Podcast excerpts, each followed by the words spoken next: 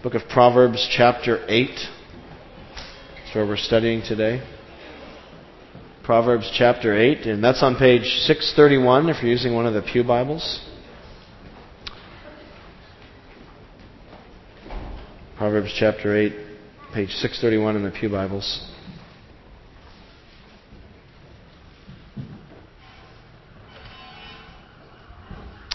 And let me read verses 1 to 5.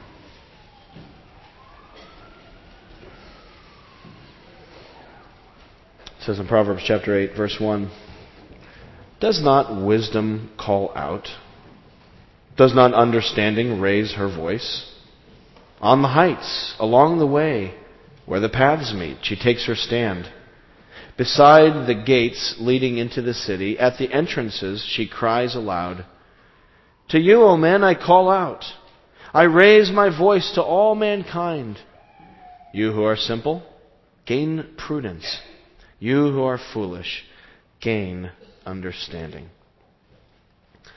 One time I was uh, I was going to a game at Fenway, and uh, I got off the green line and walked up the road with, you know, this thing where you walk up with like a million people. They're all walking to Fenway. They go whatever road that is, where you cross over the Mass Pike and come down there. And uh, and if if you've done that before, you know it's really kind of like a carnival. There's all these people crowded together, and everyone's in high spirits, and there's all these people on the sides hawking various goods. You know, there's panhandlers asking for money, and there's people selling T-shirts and trying to get tickets and sell tickets, and there's people selling programs, and there's sausage vendors, and I love those. I'm getting close to lunch here, but I love those sausages with like the, the peppers just piled on it. It's terrible for you, but I just love those things.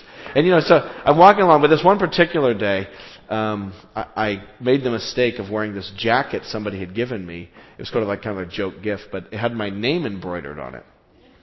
So I'm wearing this, and suddenly the guys who are asking for money go, "Hey, hey, Jeramie, Jeramie, can you spare a dollar?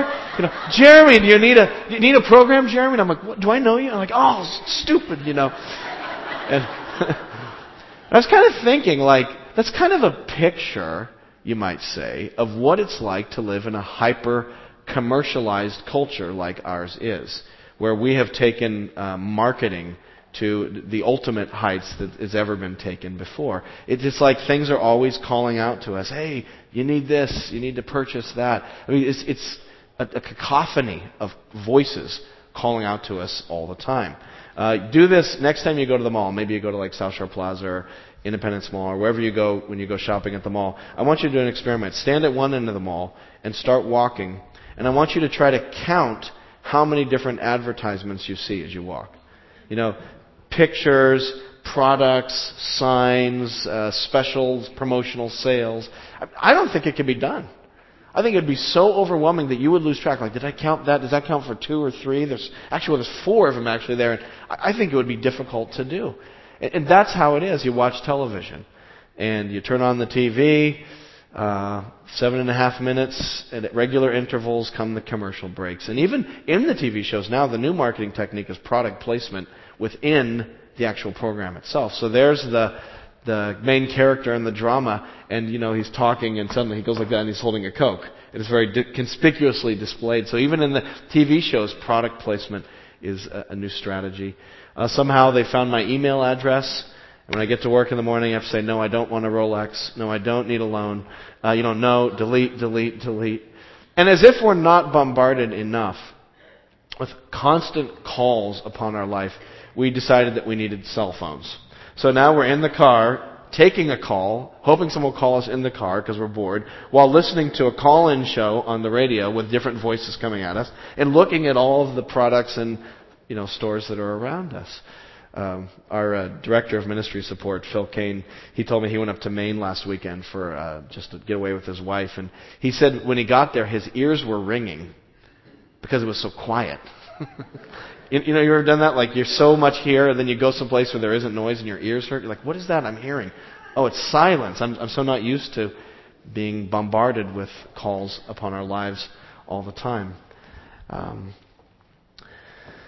that shapes us in certain ways. That constant pressure from marketing, I think, has uh, an impact upon our souls and the way we view reality.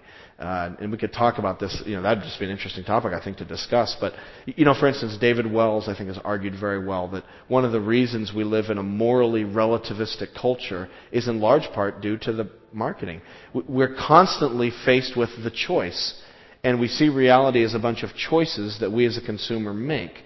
And so, when it comes to moral things or spiritual things, we just take that right over there. We say, okay, I'm the consumer, and there's different moralities, and none of them are absolutely right. They're just different products, and one of them works for me, and that one's opposite, and that works for you. And so it leads to a kind of relativistic thinking. I think another effect that uh, marketing has on us is it gives us the power to tune things out. Because you have to to survive. You know, when's the last time you went to the grocery store and were aware of all the marketing? You're not. That's why you can't take kids to the grocery store because you're trying to get things done, and they're like, at ah, you know, and they haven't learned. It's like, what are you looking at? Oh yeah, there's boxes of cereal. I didn't even see those. You've tuned them out, but they haven't learned the power yet of how to tune things out. Their souls haven't been shaped enough by the culture. They will be, but not yet. And so, um, you know, we have these abilities that come with a commercialized culture. The problem is, what happens when the voice speaks that we actually do need to listen to. We tune it out. The voice that is not one relative choice among many, that's not simply one brand of cereal on the shelf, but it's the voice that is absolute. That if you don't listen to that voice, you're in huge trouble. That's not dependent upon my consumeristic whims. What about that voice calling out to us? And that's the voice we're reading about here in Proverbs. It's the voice of wisdom. Look at Proverbs chapter 8 verse 1. Does not wisdom call out? Does not understanding raise her voice? So here we are in Proverbs. For those of you who are just joining us, we started a new sermon series last Sunday in the book of Proverbs. We're going to be here for a while studying this great Old Testament book. And it's all about wisdom. And if you remember from last Sunday, we talked about what wisdom is. Wisdom is the ability to live a godly life. Wisdom is the ability to make choices in navigating life in a way that honors and pleases and glorifies God. That's what wisdom is. It's about how to do life. Uh, as we talked about last Sunday, wisdom is not intelligence. Wisdom is not education. You can be highly, you can be Mensa, and you can have a degree from Oxford and Harvard and be a complete fool and wreck your life. Uh, it's entirely possible. People do it all the time. Uh, so wisdom is not being smart or well educated, although those are good things. But wisdom is knowing how to live life in such a way that you glorify and honor God. And so here is wisdom in the book of Proverbs calling out to us. And what we find in Proverbs chapter 8 is uh, the literary device of personification. Uh, the, the author here has taken Proverbs and personified Proverbs as if it's a woman calling out to anyone who will listen. So now, we, instead of just kind of wisdom as an abstraction, this is Lady Wisdom calling out to us to kind of make it more concrete and memorable. And so here's wisdom. She calls out. And the thing that I notice about wisdom's call in verses 2 to 5, and I think this is the main point of verses 2 and 5, is that the call goes out to everybody. Anybody and everybody can hear the call of wisdom. Notice again, look at verse 2. Where does she stand? She's on the heights along the way, along the road. So she's up high so everyone can see her. She's where the paths meet. She's at the crossroads. She takes her stand there. She's beside the gates leading into the city. At the entrances, she cries aloud. So, uh, to find wisdom, you go to the major thoroughfares. That's where she is. She's among the ordinary people. She's readily accessible. If we were going to write this Proverbs 8 today in kind of modern Boston language, we would say maybe you know, wisdom takes her stand at the Park Street T stop. Wisdom stands at Rowes Wharf as the commuters come off the boat. Wisdom is at the Hanover Mall at the, I don't know, what's the thing in the middle where like there's seats and there's flowers and plants? Whatever, that central place. That's where she is. And as shoppers are walking by, she's calling out to people to get their attention. To find wisdom, you don't have to go to an elite Ivy League school. To find wisdom, you don't have to climb a mountain in the Himalayas to find some Tibetan monk who's fasting up on some ancient temple. It's accessible to everybody. She stands there ready for anyone to hear her. Notice what she says in verse 4. She says, To you, O men, I call out. I raise my voice to all mankind. This is for everybody. Even the most simple people, verse 5. You who are simple gain prudence. You who are foolish gain understanding. So I think the presupposition here is that we all need wisdom because otherwise she wouldn't be offering it so broadly. But apparently we need it. And that's really the assumption of the Bible, is that we are all fools unless we gain wisdom. The children are born foolish. And unless they gain wisdom, they will stay foolish their whole lives. They'll just grow up to be adults who never really grew up and they never learned how to live the way God wants them to live. And so we're all fools in need of God's wisdom unless uh, so wisdom says to all people seek it and it's accessible that's the great thing Anybody can have it. You don't have to, you know, you don't have to have an education to be wise. You can find it here in the book of Proverbs. I talked to a brother last Sunday, and uh, he told me what he did to seek wisdom. He said he decided that one year he, he was going to turn off the TV. And so for a whole year, he just stopped watching television. And instead, in the time that he was, uh, would typically watch TV, he started reading Proverbs. He did that for a whole, I mean, like, that was pretty cool. But I think what struck me about that was, this is what struck me, is I was like, anyone could do that. you don't have to have an education to that. How much education do you need to pick up your clicker and hit off? Right? And then, how much education does it take then to open up Proverbs and read? I mean, it's so simple. It's very simple kind of writing. Anybody can do it. The wisdom of God's Word is accessible. Proverbs stands calling out to anybody who will hear. There's nobody here that this is not for, including, especially myself. I need Proverbs wisdom as well. So you have a, a good job, and you have a bachelor's degree, or maybe you have a master's degree. You have a car, you have money, but can I ask you this morning, do you have wisdom? Do you have wisdom? You know how to work uh, a DVD player. You know how to do MySpace and Facebook, and you know how to Google things, and you know how to text people on your cell phone. You have a lot of technical knowledge, and so do I.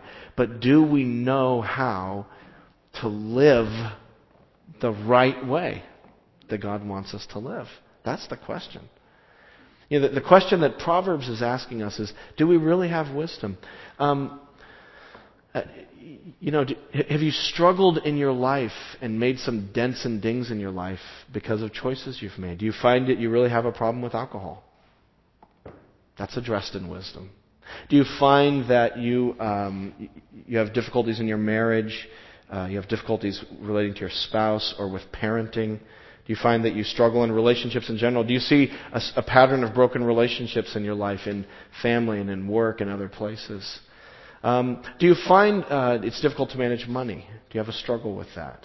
Do you, uh, do you get yourself in trouble a lot with the things you say? do you open your mouth a lot and find your foot in it frequently? Do you find that you shoot yourself in the foot a lot or you trip over yourself because of your arrogance or your temper or your uh, impulsivity or lack of self control? These are all wisdom issues. We all need wisdom how to live life in a way that honors God. And most of all, when we look in our hearts, do we find ourselves desiring wisdom above all else? Do we have a hunger and a thirst for the wisdom that God provides? And so, this is a challenge, and it's a call, and it's an open invitation for anybody to receive God's wisdom. So that's the main point of the chapter. The rest of the chapter, verses 6 to 36, is an extended argument for why we should seek wisdom. It's a list of incentives. As if the brokenness and bankruptcy of our culture would not be enough incentive to seek wisdom. As if the mess I make in my own life would not be enough incentive to seek wisdom. If that's not enough for you, well, great. I got 30 more verses here that are all uh, uh, arguments for why we need to seek wisdom. And I'm not going to uh, go into it in great detail, but I'd just like to quickly survey the arguments here. And basically, there's four reasons in verses 6 to 36. We're going to move through it quickly of why we should seek wisdom. And there are four, four reasons. I've uh, cleverly labeled them all with a word that starts with the letter P. So that's what preachers do. We, we like to alliterate. I don't know why we have a need to do this, but we do. So you're helping me meet my preaching needs. So I appreciate that. So four, uh, four reasons, all starting with the letter P. And the first is this. We should seek God's wisdom because God's wisdom is pure. That's the first word. It's pure. Uh, look at verse 6. Notice the adjectives used to describe wisdom's teaching. Verse 6 says, Listen, for I have worthy things to say. I open my lips to speak what is right. My lips speak what is true. My lips detest wickedness. All the words of my mouth are just. None of them is crooked or perverse. To the discerning, all of them are right. They are faultless to those who have knowledge. So wisdom's words are pure, they're true. Again, living in a commercialized culture, one of the things that it does to you is it teaches you how to be a skeptic. In fact, skepticism is chic today. Believing things is naive, but if you're skeptic and cynical, that's cool, that's hip. And so we've learned to be skeptical. Because when you're hit with so many advertisements, you have to learn to process it and say, oh yeah, that, that's a bunch of baloney there, and eh, there's got to be some catch over here, and where's the fine print? And so it's this kind of ironic thing that on the one hand, we're made into consumers, but on the other hand, uh, we're skeptical of the advertisements that are coming our way. So we live in this kind of mental paradox about how to deal with the, uh, the calls and the appeals that are coming at us. and so we're skeptical. We're skeptical of the products. We're skeptical of politics. We're skeptical of the church. what, does a pastor really want? I mean, he's got, he's got to have some agenda up there. Um, you know, we have all these questions and doubts and suspicions. And you know what? Rightly so.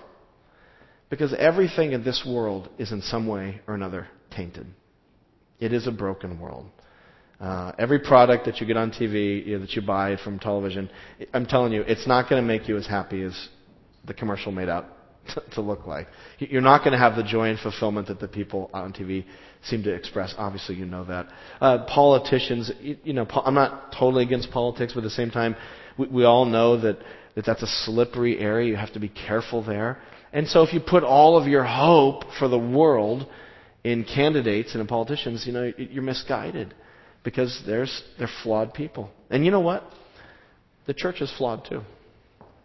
And, and I say that as a churchman. I love the church of Jesus Christ. I'm committed to the church. I believe that this is the focal point of where God is working in the world is through His people. Uh, I, I believe that to really grow in your faith, you need to be part of a Bible believing church. I think that's fundamental to growing in Christ, that you really can't do that solo Lone Ranger. But having said that, even I will say, yeah, the church is flawed. And every church you go into is going to have people and it's going to disappoint you. I, I will disappoint you at some point, even unintentionally, because I'm a sinful human being myself. I'm not infallible. The church is not infallible. The Pope is not infallible. Bishops are not infallible. Creeds are not infallible. Denominations are not infallible. But there is only one thing then that is pure, that you can trust, that you can hold in your hands and know that it's not going to have errors and problems and, and hiccups and hidden agendas. It's the Word of God. It's the one thing. That's why I keep coming back to it because everything keeps disappointing me, especially myself. When I open up this book, I never get disappointed. It speaks truth, it pierces my heart. And so I keep, we have to keep coming back to God's Word as a church because the wisdom that comes from the Word of God is pure. And so seek God's wisdom. It's pure. Secondly, is the second one, is that it's precious. God's Word is precious. It's pure and it's precious. Look at verse 10. Choose my instruction instead of silver, knowledge rather than choice gold, for wisdom is more precious than rubies, and nothing you desire can compare with her. That was a memory verse for today. I gave you last Sunday. Did anyone memorize it, by the way? Any bold souls out there? Ready to go. You know, you know what I did in the first service? I had one guy stand up and recite it. So, okay, I won't do it. All people raise their hands are like, dang it. I'm not going to do it. All right, but that's the memory verse. And look, it's talking about the preciousness of wisdom. It's more precious than gold, silver, rubies. So, in other words, what it's saying is if somebody came to you and said, All right, I'll give you a choice, you can have $250 million tax free right now, or wisdom. This is saying it's a no brainer. You pick wisdom. That's how precious it is. It's so vital to understand how to live God's way. It reminds me of King Solomon, uh, the story in 1 Kings chapter 3, where King Solomon uh, was visited by God when he became king in a dream, and God said, Make a wish, kind of like the genie in the lamp. Make a wish, King Solomon. Whatever you want, I'll give it to you. And King Solomon could have picked wealth, he could have picked power, success, and instead King Solomon said, I want wisdom to lead this people as the king. And God said, Ding ding, right choice. You made the right choice. Which raises the question, why is wisdom so important? I mean, $250 million, you know, I could hire a Tibetan monk to live with me and teach me wisdom or, or something. I mean, I, I could do really, I think I could purchase some wisdom with that kind of money. Um, so why is wisdom so precious? It's because, it's because the wisdom of God's Word gives life. And you can't buy life. How much money would you give for your life? How much money would you give for the life of your children? You'd give all kinds of money. I mean, what is life worth? Life is precious. Look at verse 35. Here's why wisdom is more precious than money. It says, For whoever finds me finds life and receives favor from the Lord. It reminds me of a passage in the Gospel of Luke. I miss Luke. Ah, let's go back there. All right, put a bookmark. I need to go back to my friend Luke for a minute. Turn back, put a bookmark here in Proverbs and go back to Luke chapter 12. There's this great little parable that Jesus tells that talks about the, the value of life versus the value of money and how you can compare the two. Look at Luke chapter 12, verse um, 16. It's on page, uh, I don't know what page it's on. I didn't write that down. Luke chapter 12 verse 16. It says, And he told them this parable. The ground of a certain rich man produced a good crop. He thought to himself, What shall I do? I have no place to store my crops. Then he said, This is what I'll do.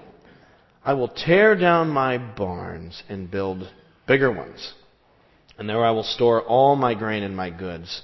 And I'll say to myself, You have plenty of good things laid up for many years. Take life easy, eat, drink, and be merry. So this guy's kind of hit the lottery, and he has all the money. And so he follows worldly wisdom, and he says, Well, what do you do when you have all this money? You retire early, early retirement, you golf, and you take it easy, and you've won at the game of life. But what does God say, verse 20? God said to him, You, what? Fool. That's wisdom language.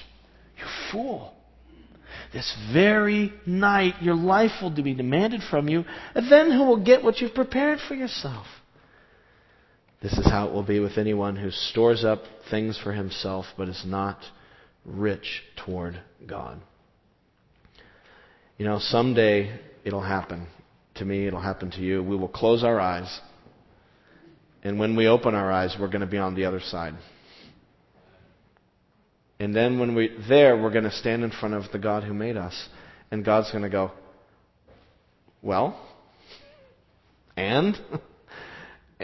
And if all you have, if your best thing you're going to say at that point is, well, look at my net worth, you're done. You're so lost. You know? Your Money won't matter at all at that point. Trying to rely upon your wealth in the presence of a holy God is, is like trying to protect yourself from a nuclear blast with a Kleenex. You know? Look at my wealth. Gone. We live under the condemnation of a holy God. As I said before, we're all fools. We're all sinners. There's nobody here who can stand before God and say, you know, ah, I'm decent, you know, I did this and I did that, and look at my resume. Nah, forget it. We are lost sinners under the judgment of God. But there is one thing that is precious enough to save on that day. And it's not the preciousness of gold, silver, and rubies. It's the preciousness of the blood of Jesus, the Son of God. And it's only the precious blood of Jesus that can shield and cleanse us so that we can stand on that great day of judgment. Do you have Christ? Do you have His salvation? He saves he gives life. He is precious. So choose wisdom, going back to Proverbs 8, because it's pure, because it's precious. Number three, it's powerful. And, and here I think we're talking about the, blessings that wisdom gives in this life. Yes, it blesses us in the world to come, but also in this life. Uh, verse 14 of Proverbs 8 Counsel and sound judgment are mine. I have wis- understanding and power. By me, kings reign and rulers make laws that are just. By me, princes govern and all nobles who rule the earth. I love those who love me, and those who seek me find me.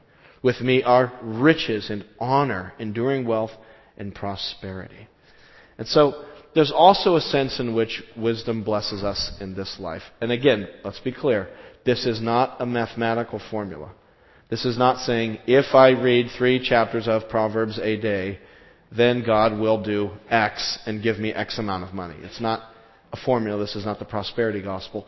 But, generally speaking, if we pursue the way of wisdom, it's the way of, of, uh, some, of having a great chance of blessing in this life in different kinds of ways. God's Word is powerful in this life as well. And then moving on, the last one.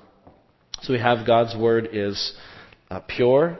Uh, God's wisdom is pure. It is priceless, uh, precious. It is uh, powerful. And then the fourth one, um, I had originally that God's Word is uh, his wisdom is prior. But after the service, my wife slipped me a piece of paper. It said, no, prehistoric. I was like, oh, that's good. Prehistoric. Um, that was, I should have consulted her first, yet again. Uh, so Proverbs 8, verse 22 to 31 talks about the prehistoric nature of God's Word. In other words, it goes way back before any history, before the world was even created. It's an ancient wisdom. Uh, and so we started with wisdom kind of on the streets talking to us, but now we see wisdom going way back in time. The wisdom was there when God made the world. Look at verse 22. The Lord brought me forth as the first of his works, before his deeds of old. I was appointed from eternity, from the beginning, before the world began. When there were no oceans, I was given birth.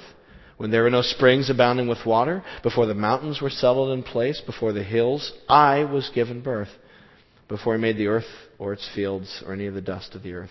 So it's prehistoric, it's ancient, it goes way back. You know, when I read that, it reminded me of um, Gandalf in Lord of the Rings. Uh, you know, if, if you know the Lord of the Rings story or the movies, Gandalf is this wizard, but when he comes to the Shire where the hobbits live, they all think he's just some weirdo. They, they like, ah, he's a strange guy who comes to the Shire. And they're like, look, he, he's this strange wizard who we don't really understand him. And, and we're into the common sense things like farming and growing our crops and going to the pub and singing and just having a normal, average life. Don't get involved with crazy wizards. Uh, and I think that's how some people view the Bible. It's like life is about just making money, getting kids to soccer, going to school. And you know, there's the Bible, and it's kind of weird. I don't know, some crazy old stuff in it. I don't really understand it. But what you find out as you read The Lord of the Rings or watch the movie is that Gandalf is not just some sort of strange vagabond, but he's actually very ancient. He's like, I think in the stories, he's like 3,500 years old or something. He's this ancient being who has lived through the rise and fall of mankind and has seen it all, and he's really this immensely powerful source of wisdom. And the things he has to say are not just stories, but he's actually in tune with what's really going on in the world. And the more that they hang out with Gandalf, they're like, oh, wow, this guy really knew what he was talking about. And the same thing, you know, we look at this Bible, we're like, this old thing, you know, the last book here was written in the, the first century AD. I mean, what could this have to say in the modern world? But then the more I read it, the more I'm like, wow, somehow this ancient book speaks to my modern soul more than anything in the modern world does. And I go, there's something going on here. It's ancient. God's word and his wisdom is ancient. It was before the world. And notice this going back to Proverbs 8 that wisdom was part of the creation process. In other words, wisdom is part and parcel of the universe. Look at verse uh, 27. He says, I w-, she says, I was there when he set the heavens in place when he marked out the horizon on the face of the deep, when he established the clouds above and fixed securely the fountains of the deep, when he gave the sea its boundaries so waters would not overstep his command, when he marked out the foundations of the earth. Get this, verse 30. Then I was the craftsman at his side. And so wisdom is actually in some way part of creation. And again, this is just a personification. There isn't actually a literal goddess wisdom who is making this. It's not some sort of pagan theology. It's a personification. But I think the point of it is, getting back to our main question of why should we seek wisdom, seek it because it's uh, pure, precious, powerful. And I think the point here is seek wisdom because wisdom is in some way um, baked into creation. That wisdom is uh, part of the universe. Like the universe is made up of three things matter, energy, and wisdom. In a sense. You know, trying to articulate this. So that, so that to live in this world, it's a fundamentally a moral world. And to live by God's laws means that you live in this world the right way. And that's not how we usually think, is it?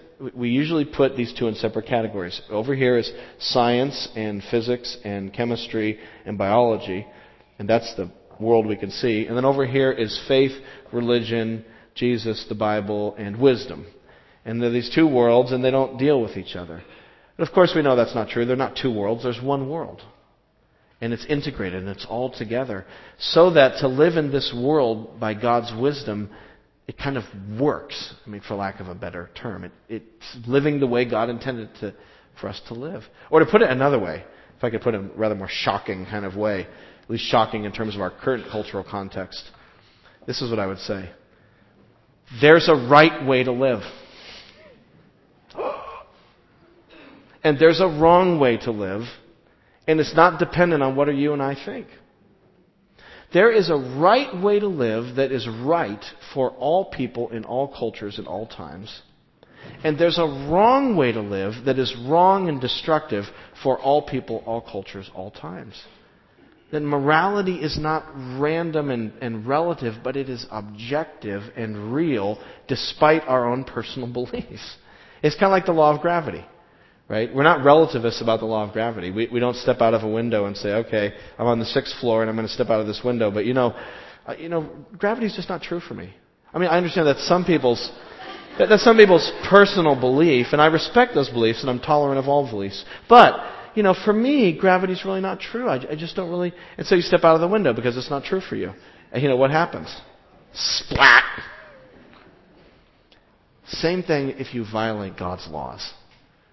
You say, well, that, that doesn't apply to me. I, I don't believe that. It doesn't matter what you believe. If you go against God's laws, it, it wrecks your life. Splat! Whether you believed it or not, whether you even knew it or not. You don't have to be, have you know, been told the acceleration due to gravity to have, feel the effects of gravity. You don't have to be told the God's laws.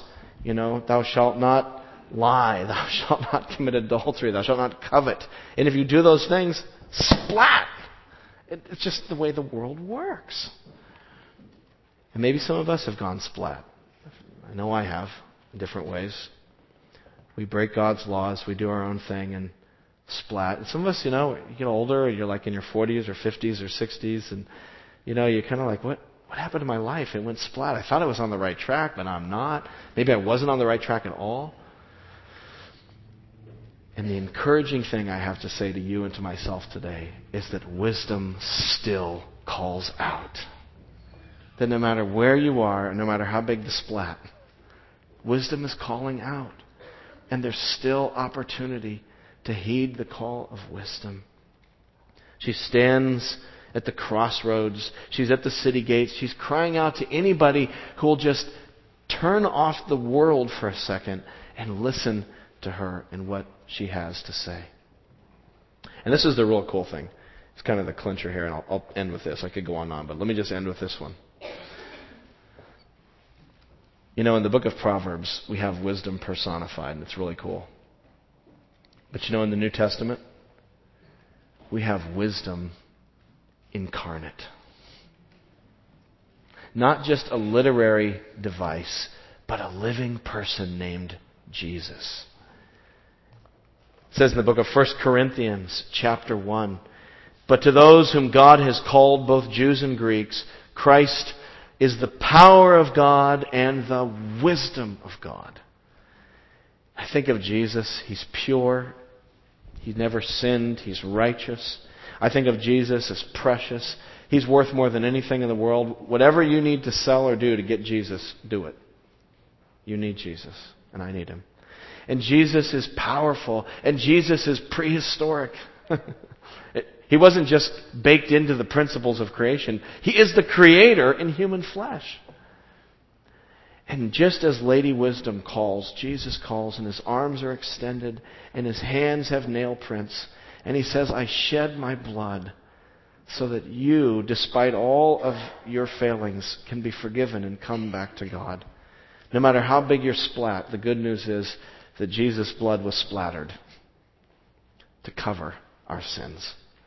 So that through Christ, we who were once far from God can be brought back into the presence of God. And so wisdom calls out and Jesus calls out, calling all who will come to him and be saved. No matter who you are, no matter what your background, where you've been, there is forgiveness and new life in Jesus Christ. Let's pray.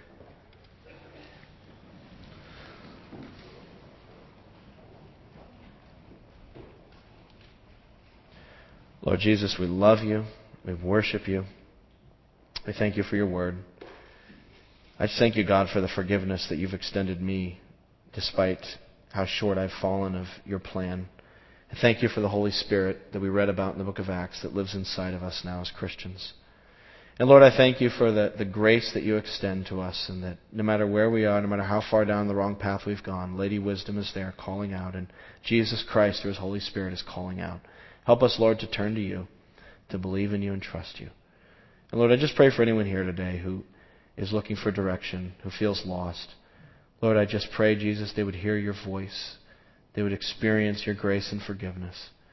And Lord, for all of us, help us just to get back on the path. Maybe we've been Christians for 20 years, but somehow we, we kind of got distracted. God, bring us back to yourself and give us the wisdom that you talk about in this book. We ask this in Jesus' name. Amen. We come now to the communion table, and uh, Kent Forkner is one of the elders here in the church, one of the leaders in our church, and he is going to uh, lead us in the Lord's Supper this morning. So, Kent, thanks, brother.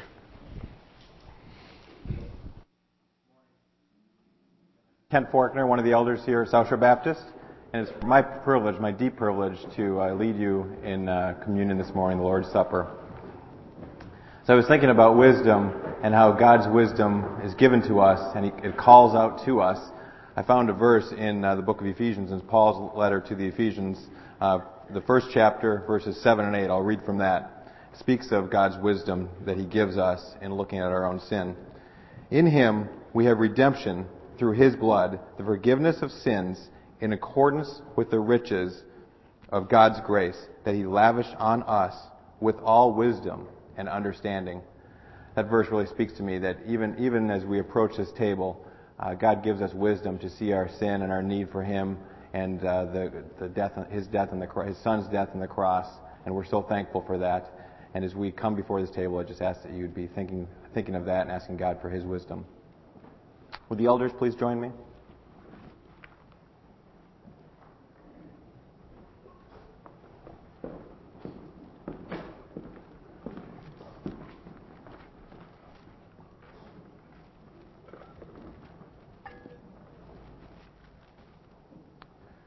Lord Jesus, on the night he was betrayed, took bread, which he had given, th- when he had given thanks, he broke it and said, This is my body, which is for you. Do this in remembrance of me. Eldon, would you please give thanks for the bread?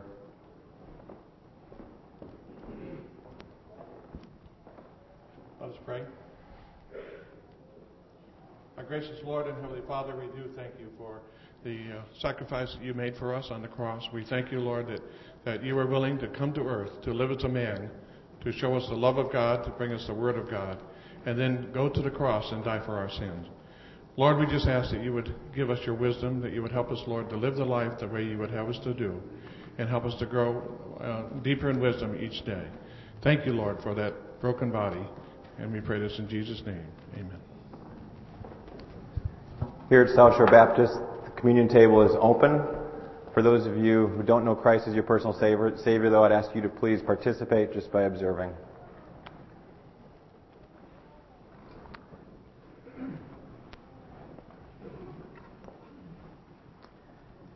As the elders pass the bread, I ask for you to be in prayer, uh, asking for God's wisdom to see your own sin, our own sin, and to repent of that sin.